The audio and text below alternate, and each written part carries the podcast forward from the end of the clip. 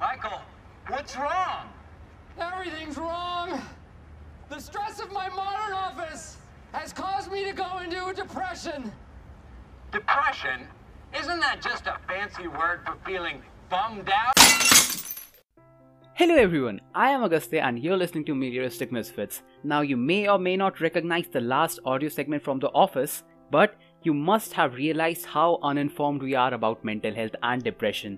In this episode, we are going to talk about not only depression but the whole aspect of mental health. First of all, what is mental health? Why is mental health important? And then we will discuss some common mental health disorders, their early signs, and treatment. So let's get started.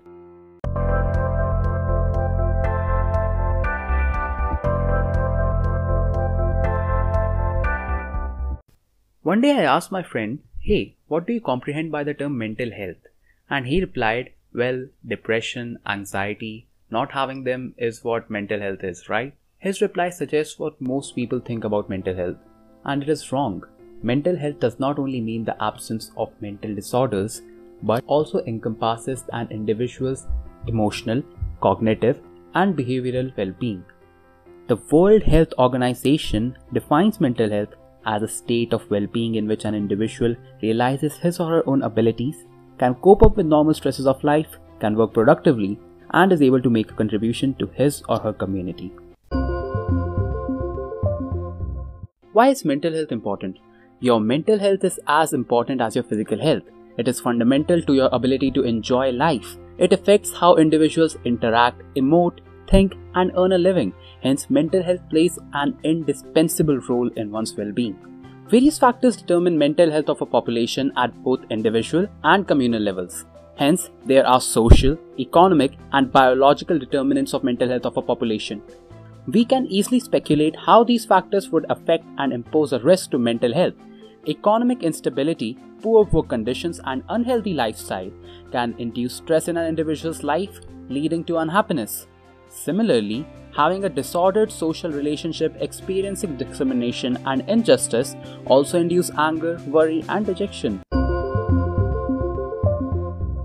Now let's learn about some common mental health disorders, starting with anxiety disorders.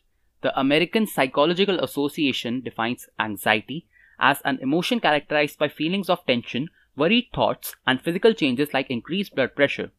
Some common symptoms of general anxiety disorder are restlessness, a feeling of being on edge, uncontrollable feelings of worry, increased irritability, concentration difficulties, and sleep difficulties.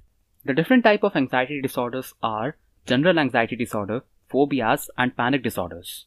The second type of mental disorders which I'd like to discuss are mood disorders which are also called as depressive disorders. Now depression is a difficult topic to discuss. People experience it differently and there is no physical test for it. However, we have obtained more information about it over the years, and some common symptoms of clinical depression are fatigue, having a perpetually low mood, inability to feel pleasure, losing or gaining weight without doing anything, sleep altered, a feeling of worthlessness, and most sadly, experiencing suicidal thoughts.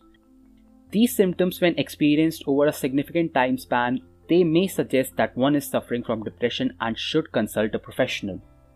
Other mood disorders include bipolar disorder, in which a person experiences unusual changes in their energy levels, mood, and ability to continue life.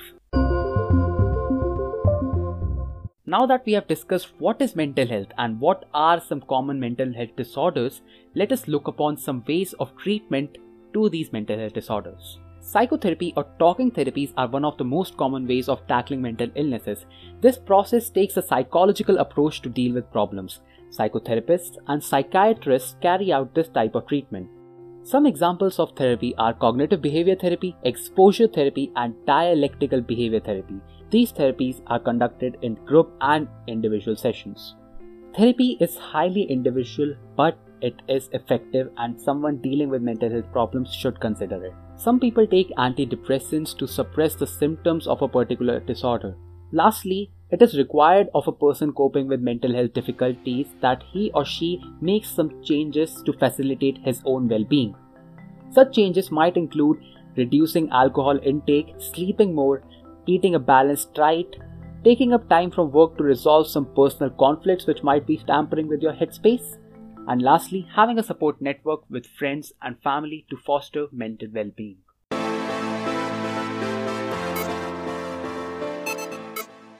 This is Dear Recommends, and Dear Recommends for today is a movie, A Beautiful Mind. This movie is based on a true story and teaches us determination and perseverance when one is suffering.